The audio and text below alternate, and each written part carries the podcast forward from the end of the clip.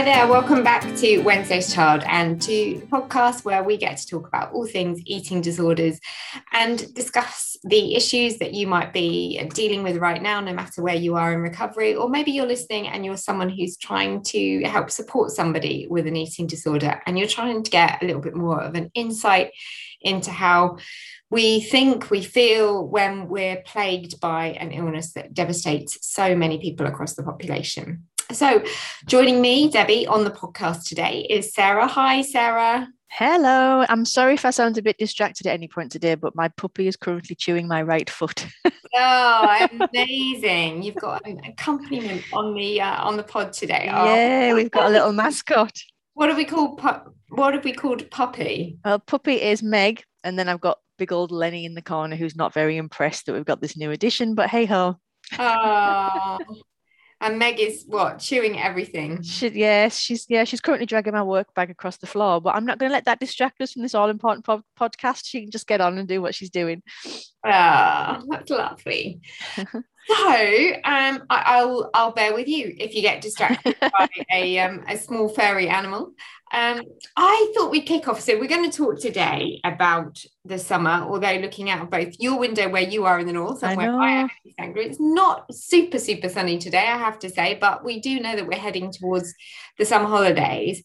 And we were saying, weren't we, that actually it'd be really useful to look at what does, you know, this kind of next six week period in which most kids will be off school and, and we view that as the world's summer holidays, whether you've got children or not in this period of time how do we navigate that if you're going through an eating disorder recovering from one wanting to not relapse and just look at some of those challenges that might be coming along over the holiday season so we'll get into that in a second but i thought just before we do i'm going to pick up some, on something that's in the news and um, you know what I'm like. I'm a bit of a kind of a news hawk, and I do like to. Uh, that's that's that kind of former journalist thing that can't ever get too far away from the news. But so I woke up this morning and there was all these headlines and, and my heart kind of I doesn't know whether it just kind of wants to sink and feel exact absolutely exasperated or whether I just want to just add another sort of line or two onto this conversation um, every time stuff like this appears in the news. And, and what it was all about today was about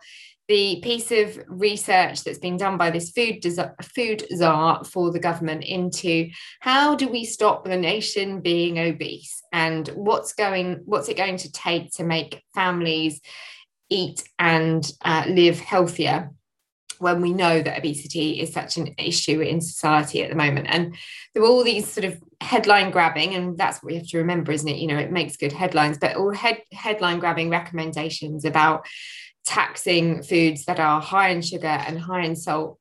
And as somebody who battled with an eating disorder for as long as I did, and I know you'll be similar, Sarah, I think it's really difficult not to look at those headlines and think, do you know what? There's another bit of a story here. And also just that kind of I really hope that there aren't people sitting there with an eating disorder thinking, oh yes, I must tap into this, this, this piece, this narrative, this is all for me. Yes, they're telling me I mustn't eat high fat foods. I mustn't, because all that does is just allow the eating disorder another I don't know, it, it just sort of validates the eating disorder and gives it a reason to exist. So, am I, am I the only one that kind of feels overly sensitive to headlines like that? No, I think it's a really, really hard part of um, recovery, navigating the obesity constant conversations that we have. And because there, there isn't any escape from it at the moment. It doesn't feel like there is. It doesn't feel like there's been any escape from it from some time.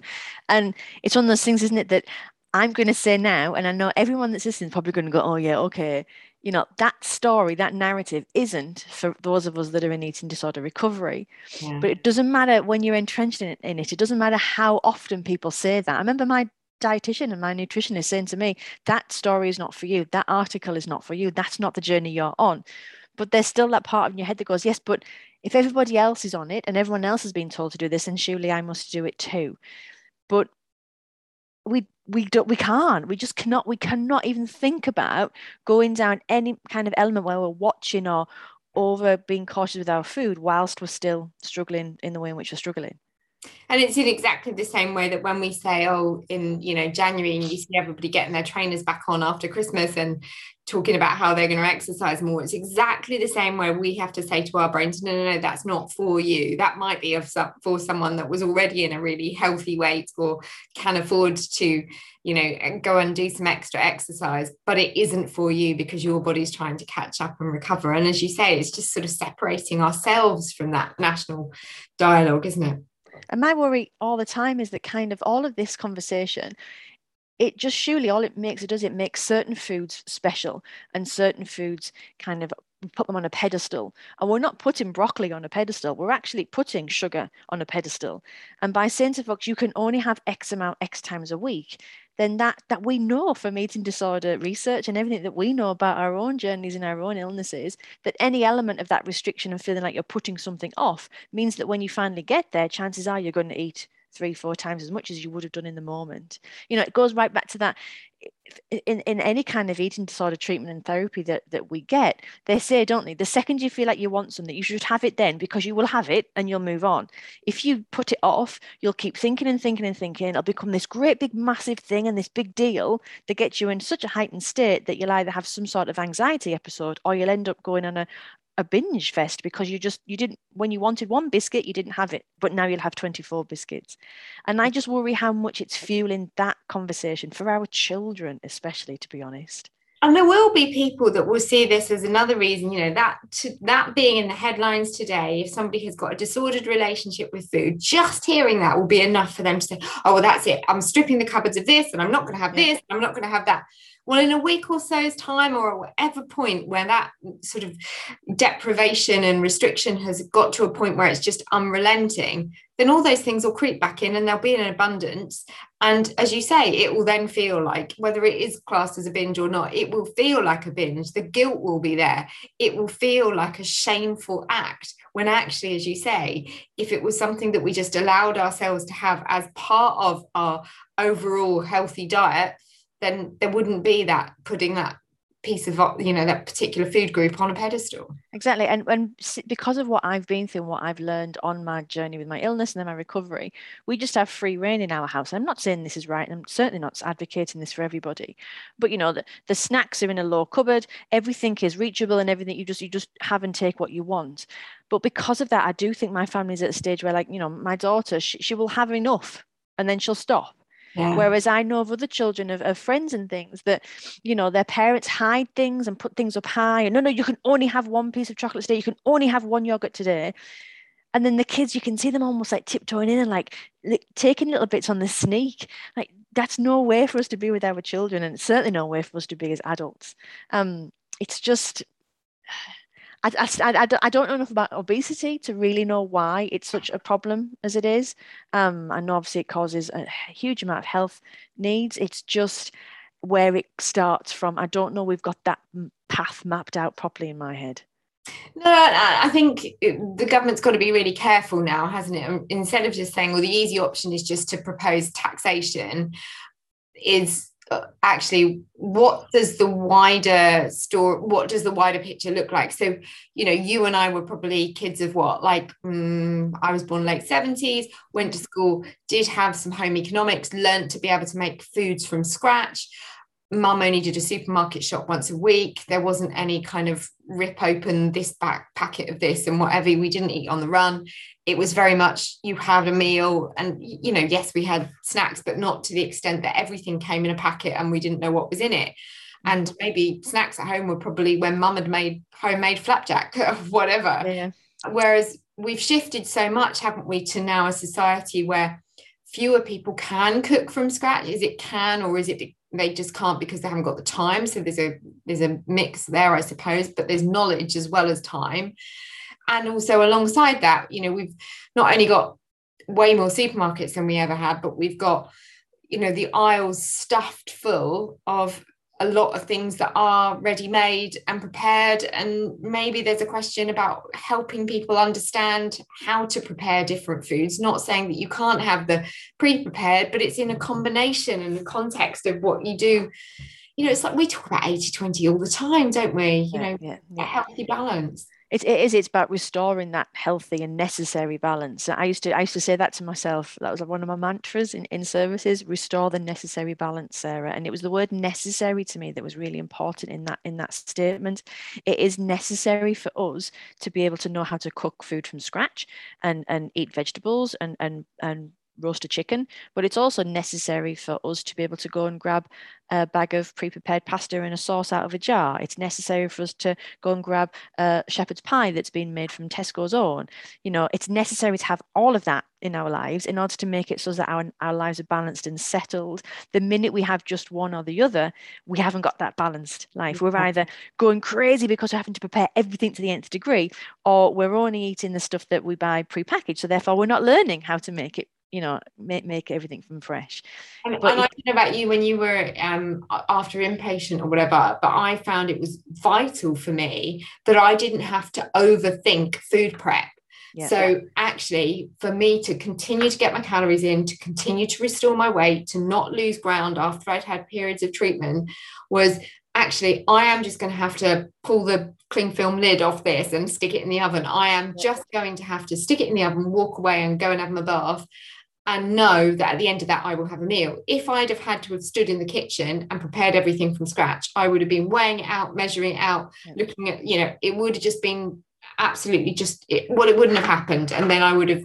relapsed. So yeah, and that was the chink for me. The second that anorexia felt like she was able to get in, she got in, like you've just said. So if I, if I was making even just something simple, like I don't know, a tuna sandwich, you know, like you said, everything was like measured. I remember like I'd get a little tin of tuna and I would portion it almost like exactly as, as, as, close to half as I possibly could because I told myself that I was only allowed half. I mean, yesterday I made a tuna sandwich and I had one and a half tins because I was flipping starving and the bowl looked tiny.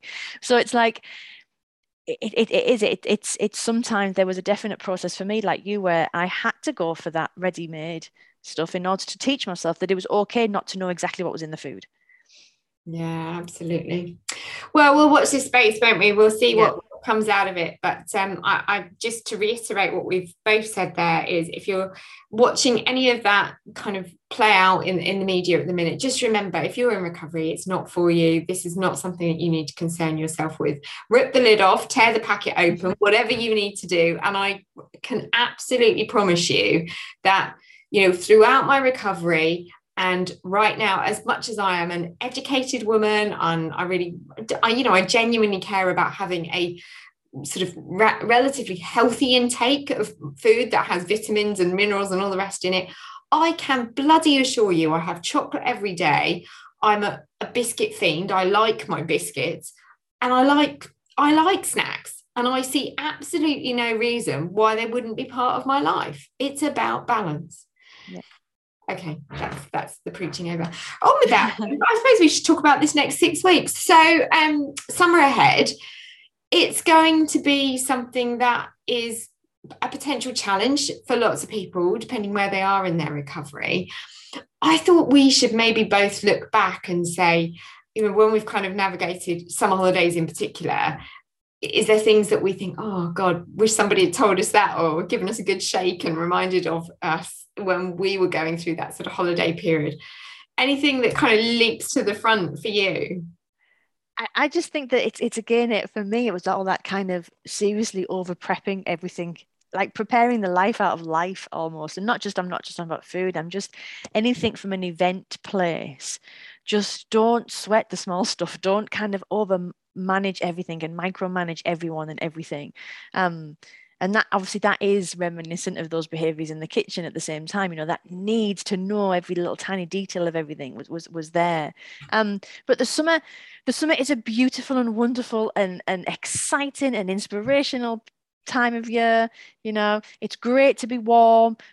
Even if you're poorly, this is maybe the only time of the year when you might be warm. You know, if you're you've got yourself, you know, your body's in a state where it's not managing to retain its own heat, but it does throw up challenges and and and, and issues. Um, I would like to see though this summer as another example of a of a kickstart time if we need. If anyone's listening and I think right, I need I need a reason again to kind of re- research myself and kickstart. Then let's make it this summer. Yeah, I think it's a great shout. I think it gives someone an opportunity to have almost like a bit of a schedule in mind of right, starts now, week one of six weeks, and I'm going to really focus on my recovery. And of course, you know, holiday time, it just it does expose lots of potential challenges, but also it's a time where we do try and relax a little bit more socially, don't we? So we mm-hmm. can see people more, perhaps be less focused on work. I don't know about you, but I always notice during those weeks that somehow the email doesn't go as crazy quite as often. And we can feel able to focus on ourselves a little bit more than we maybe feel that we can ordinarily. And it's maybe thinking about some key behaviors that are going to mean that you can explore the summer better this year than you have done before if you've been poorly. So not thinking I'm going to challenge everything because I think that is one of the mistakes we sometimes make in eating disorder recovery that we we kind of think we need to challenge everything in one go and, and we'll do a challenge and move on and never repeat it where therefore, therefore it just becomes a, an event as opposed to an actual recovery action. But think about those key key things that would make summer a better summer. So things like um, let's explore social eating. We can go back out again so the chances are that we're going to going to be and like you said people are going to be more relaxed. So maybe if you've got an issue around social eating that'll be a really good thing to, to have a think about. Things like barbecues and fish and chips and and and takeaways stuff that that's kind of is again from an from a social point of view but because you might be out and about you're going to have to just maybe grab something rather than do it. Maybe challenge yourself not to make a picnic. I used to make picnics everywhere we went, like everywhere. I was like the picnic queen. People would actually say to me, like, "Oh, oh don't worry, Sarah love food." And I used to have, I used to always make sandwiches in a pack up, always, because that was me controlling what we were going to eat. So if you're like that, don't descriptive, doesn't it? Rather than be spontaneous. And I think exactly one thing that you want this summer to be, it's kind of let's bring back spontaneity. If that's saying yes at the last minute to somebody who invites you to a park or a beach or asks you to go and have a pub lunch somewhere or meet in a cafe or just meet up and then buy food in a grocery shop together rather than come prepared with all your beach picnic food, you know, that you've had loads of hours and days to think about. Exactly. Picnics are great, but get someone else to prepare the picnic and you just sit on the blanket and then see what what's served up to you and and go for it. And and all those other things, you know, if you make barbecues and social events and the food is becoming overwhelming, then again you get your your, your team out, your, your cheerleading squad, and you ask them to plate something up, and you, you you just get your toolkit out as and when you need it over the summer. But make it so that this summer again isn't one that's going to keep us trapped. The other thing that I think obviously comes up with some is clothes. And I know, I think it was the last podcast we were speaking about, you know, if you've got shorts in your wardrobe that you wore last year and you're even thinking that it might cause you some stress, then don't even try them on. Do not put them on. Just get online or go to Primark or Tesco or whatever and get yourself a pair of shorts that you know are going to fit and just, just start from there. Don't look back at the stuff that, that you had on last year if you think it's going to cause you stress such a great bit of advice because actually why do we even bother to get it out the wardrobe and put them on when we almost know we're setting ourselves yeah. up for failure we're just doing it it's that sort of saboteur part of the eating disorder isn't it? That how can i possibly make myself feel worse about myself? Oh i know. I'll remind myself that actually my body is changing by putting on these clothes that once i could fit into now i no longer can. And then i'll get really distressed and upset about my changing body. No just don't do it in the first place exactly and you don't need to be spending lots of money like i said you you could take 20 quid down to your local primark and you could kit yourself out for a couple of weeks of summer wear um so yeah i just i just don't i because I, made the mistake of giving myself that stress and it was horrendous it's horrible so just don't do it don't don't repeat my mistake yeah, I, I, think we do that. We set ourselves up for failure way, way too much, don't we? And I think the other thing about holidays, there will be those of you out there that are going through recovery who already know that you have been guilty of destroying a family holiday or a holiday that you had with a loved one or some kind of experience that you've been on in the past, you will know that your eating disorder played a part in diminishing your experience. I would use that as a real good motivation to say, I am not going to have another year of looking back at a photo where I realize that I was kind of vacant behind the eyes. I wasn't even there. I wasn't with my family. I'm there in the photo, but I wasn't present. I wasn't enjoying the moment. I wasn't experiencing it like they were. Why do that to yourself? And I I can look back on so many experiences and think, gosh, yeah, you know, that I am the girl in that photo. But actually, she wasn't there she was freezing cold or i remember that you know I didn't want to go out for dinner or what, whatever it might be. But it's almost quite distressing to look back and realize how much the eating disorder masked, marred what should have been you know, wonderful summertime experiences. Exactly. And and again, all that kind of overthinking and worrying and you creating your own anxiety bubble because you're not letting yourself kind of rest and relax. And that's another thing, isn't it, about the summer is that it's it's a weird one because we tend to get more active in the summer because we're out and about maybe or we're on holiday we're camping but then at the same time people are tired because it's their first holiday away from work so then other people get more restful and it, it's fine again it's that necessary balance of of being active but being aware of your recovery. So if your family like my, my i've got a, a, part of my family are big walkers and, and they will be coming up in the in the um in the summer holiday and this has happened in the past where I've been really excited when they're coming up because I knew we were going we'll go on a massive hike in the countryside. And then for a couple of summers I had to I had to be really, really forceful with myself and said, no, I'm not going on that hike because that's not that's not what my recovery needs. And it's just being mindful of that really necessary balance between being active and going to the beach with your family, but you don't have to be running around with your nephew. You don't have to be, you could be sat digging a sandcastle rather than the one that's walking backwards and forwards to the sea, doing the job of getting the water. When you know you're not getting the water, you're getting your step count up. It's that kind of just be really, really conscious of how potentially more active you're becoming almost accidentally. Yeah, there's something almost to be said for what uh, for saying to yourself before the holiday even begins of, of what would holiday triumph look like to me, and you could almost do the equivalent of a summer holiday bucket list. Now, whether that's you know, let somebody create a picnic for me, spontaneously meet someone for a pub lunch, surprise everyone by buying ice creams from an ice cream van when no one expects you to have anything other than a diet coke, you know, whatever it might be, but you could have that list of 25 50 things that you want to conquer to know that actually this is what summer in recovery or a recovered body feels like. And i think maybe doing a bit of that advanced thinking even just as boring as it sounds sitting and writing it all down will remind you where you're at on that how hard each of those tasks is going to feel to you. I mean i know i could write all of those things down now and i think wouldn't bat an eyelid about going and spontaneously eating out or ordering an ice cream. But at the point of early stage recovery, some of those things would have brought, you know, brought you out in hives.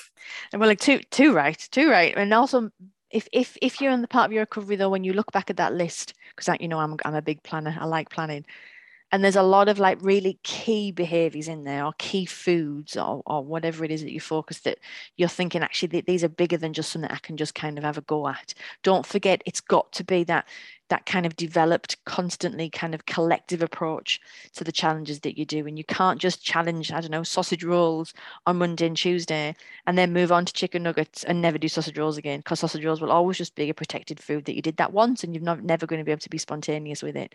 So if, if one of your things you're thinking actually you know my portion control and weighing is what's really hindering me from living and, and, and the life I want to and being spontaneous, you are going to have to keep that repeated across many, many, many, many weeks and adding other things to it, not replacing it with something else. Yeah, I do, I, I do think that keeps a lot of people stuck, almost that feeling that they've conquered one challenge, yeah. but they haven't then repeated it multiple times. So it's that brain's way of saying, yes, done it, that's it, tick, it's off the board. But actually, it's only achieved when it becomes part of everyday life yeah and especially those big key behaviors you know like we were talking earlier you know portioning food weighing things out being able to just just go out for, for a meal weighing yourself what, whatever those big big big hinge behaviors are they've got to it's got to be cumulative you've got to you've got to keep adding but you keep the stuff you've already put in so that it stops being um, precious and stops being something to be afraid of.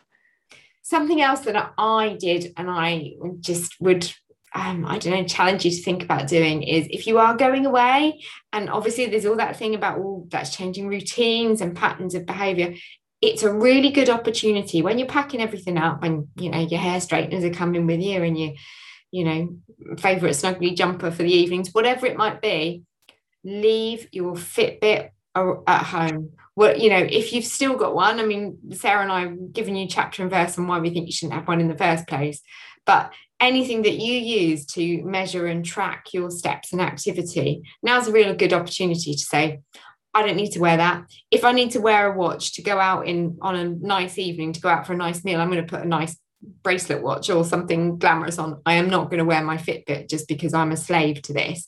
So test yourself, leave it behind. I, I think having it in a drawer back at home and knowing that you can survive if it's seven days, 14 days without tracking, it's a really good habit to break. Yeah, too. I couldn't could not agree more. You know, I couldn't agree more. And I think that what you said there is really interesting because I've said it myself. Oh, I need to keep it on because it's my watch.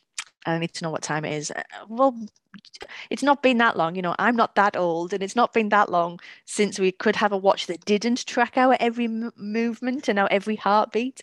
Um, so yeah, just again a cheapie from Argos, a five pound normal just rich wrist watch, or just one in, that's in the bottom of your drawer. Just replace it and and use that as a as a reason to kickstart not having to track every little tiny element of your life.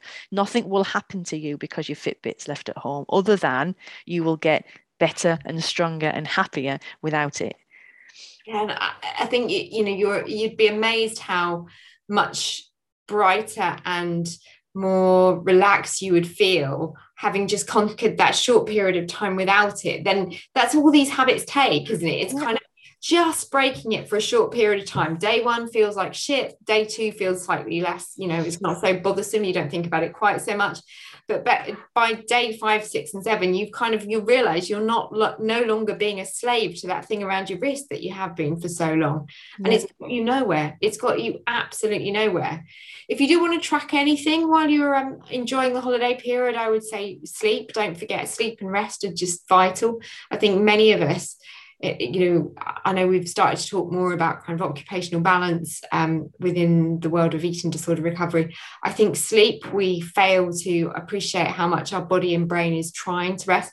Now is your opportunity, whether that's on a sun lounger or just if it's a wet day and you're in a, you know, an Airbnb somewhere or in a hotel or whatever, just grab an extra hour of napping because your body, when it's trying to repair itself from an eating disorder, it will just be bloody exhausted all the time.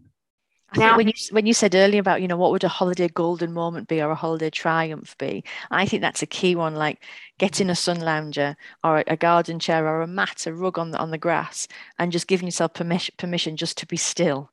You know, and and and it's love it when when the sun does come out. You know, who doesn't love laying down with the sun on your face and maybe a book by your side um and and being there for an hour, hour and a half, as long as you got your sun cream on. Um, you know, who doesn't love that feeling, especially when you've been in grey, horrible England for and you've been locked down for the last 18 months. Um, yeah, so so I totally agree. Like like give your give your body absolute as much possible rest as it possibly can do. And yeah, you're right, proper deep, deep sleep, so important. Yeah. Oh, I also just wanted to make reference, Sarah, just to people. I know we we have a lot of people that listen to this podcast who are parents or may, maybe even partners of people with an eating disorder, and I know for them they might be listening to this and saying, "Well, that's really helpful for the person that's got an eating disorder." But I am parent, mother, father, carer, foster parent, whatever, or husband, and I'm being told by the person I love they won't go on holiday, don't want to go on holiday because they can't leave the routine. They're afraid to be away from the pattern, their particular regimes around eating. And that parent partner might be thinking, I should probably do what they say. I should probably just go along with that because actually it's not going to help to cause them more distress to go on a family holiday. Now, I don't know where you sit on this, but I think this is a bit like when you're trying to help someone recover and they say that they need to be in charge of the kitchen and doing all the cooking.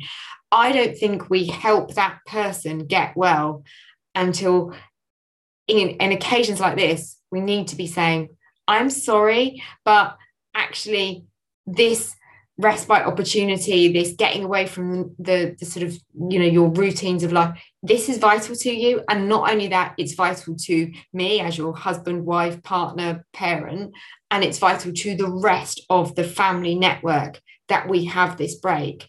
How do you how do you feel about that? I think you've got to remind yourself that you're not causing the person you love stress. You're causing their illness stress so you know I've always separated my two out. So when you said there that someone said, no, no, I can't come because I can't break from my routine, by saying, no, actually, we are going to do it, you're actually supporting the person that you love and it's the eating disorder that you're pissing off so that's why there's that initial fury and that initial fear um, unfortunately the only way out is through within eating disorder recovery as we all know and you have to go through that pain and that that tantrum and that torment with that person that you love in order to start helping them break away from the clutches of that of, of, of the eating disorder. So if you literally can't get them out on a holiday or you know to break routine i would argue you then got to you've got to bring it into the house. You you you you take, take control of the routine in, in the home. You take control of the kitchen. I I t- couldn't agree more. The, the biggest biggest thing one of the biggest things for me was when I was told I couldn't, I wasn't, I literally was banned from my own kitchen.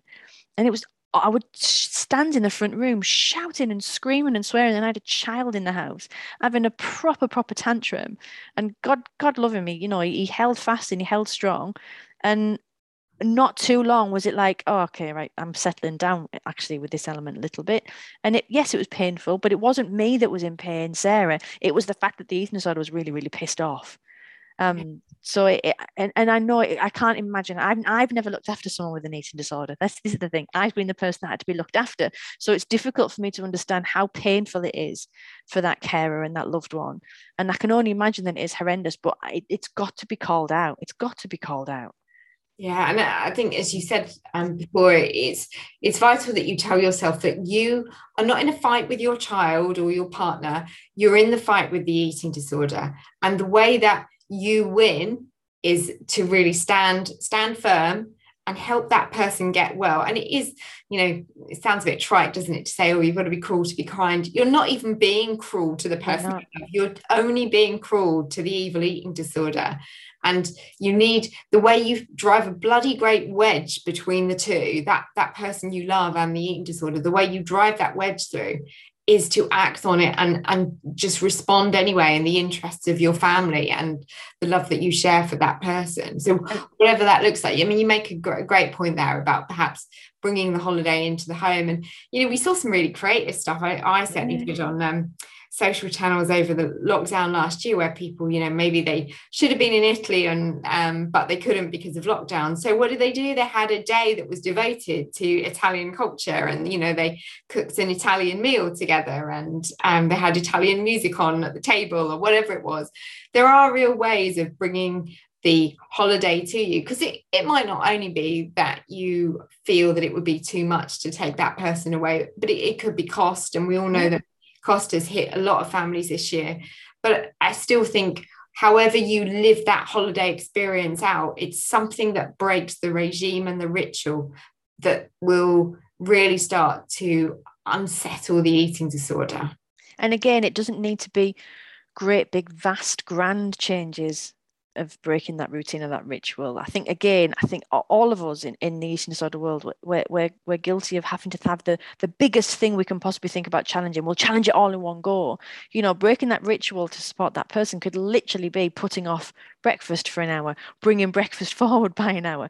Little little things that to, to a non-eating disordered person doesn't seem like an awful significant event. But for me, my breakfast had to be between eight and half past eight, and it, if it, it, could not be at any other time day. So when that it was shifted around for me, it was like, oh my god, oh, okay, I can't, I can't eat breakfast a bit closer to lunch, or I can eat. You know, it's it's that little tiny shifts of behavior and routine can make a massive difference. Yeah. I think we provided some good tips there, haven't we? Both for so. people that are kind of going through recovery, but also those of you that are looking after someone. And I'm just I urge you to get in touch because actually, if you want to share those experiences of what a holiday has felt like for you at a point in your recovery, but also share with us some of that frustration that you felt in trying to help someone and, and to be that support you know we'd love to have that conversation because as you rightly point out sarah we've we've come from the perspective of being the the looked after person as opposed to the person that's just agonizing over what to do for the best definitely I, would love to have that conversation and i would love to have someone you know really really passionate about the fact that that we've got it wrong that we've you know we, we don't know what it's like from that side of the fence. So please please please it'd be great to have a, a proper discussion about what what that is like because then that's only going to help everybody make everybody's lives stronger and healthier over time. Yeah and, and maybe there's a danger that sometimes when things are really hard as that parent or partner it seems wrong or inappropriate to call out how difficult it was and how angry they got about it. But actually, that's as you say, that's what helps inform how we can all help one another be better supports to people with an eating disorder. You know, the, the way to get through an eating disorder is not only some of our own tools, but actually having that tribe around us. And that tribe needs to be supported via the experiences that have come through how other people have lived through it. Exactly, exactly. There's no one going to fight our corner for us, so let's all join together and fight it ourselves. no one that likes to fight uh, more than us, Sarah. No. Certainly when it's against an eating disorder. Too right. well, that kind of wraps our um, summer advice uh, podcast episode up. And on that, I think you're away for a little bit of time uh, next week. yeah, you? I'm going camping. I bought a tent. I read the advertisement wrong though. It said a three man tent. It was a cheapie on a Gumtree I read it as three man tent, which is what I wanted, and actually came home with an eight man tent. So it's a very large tent. oh my goodness. Well, you got plenty of space then. Oh, wow. It was a bargain considering it was many people. But yes, camping next week. So uh, th- think of me, won't you, while I'm stuck somewhere in a muddy field. oh, we'll pray for the weather for you. Please do. Thanks everyone for listening, and we will be back again very soon.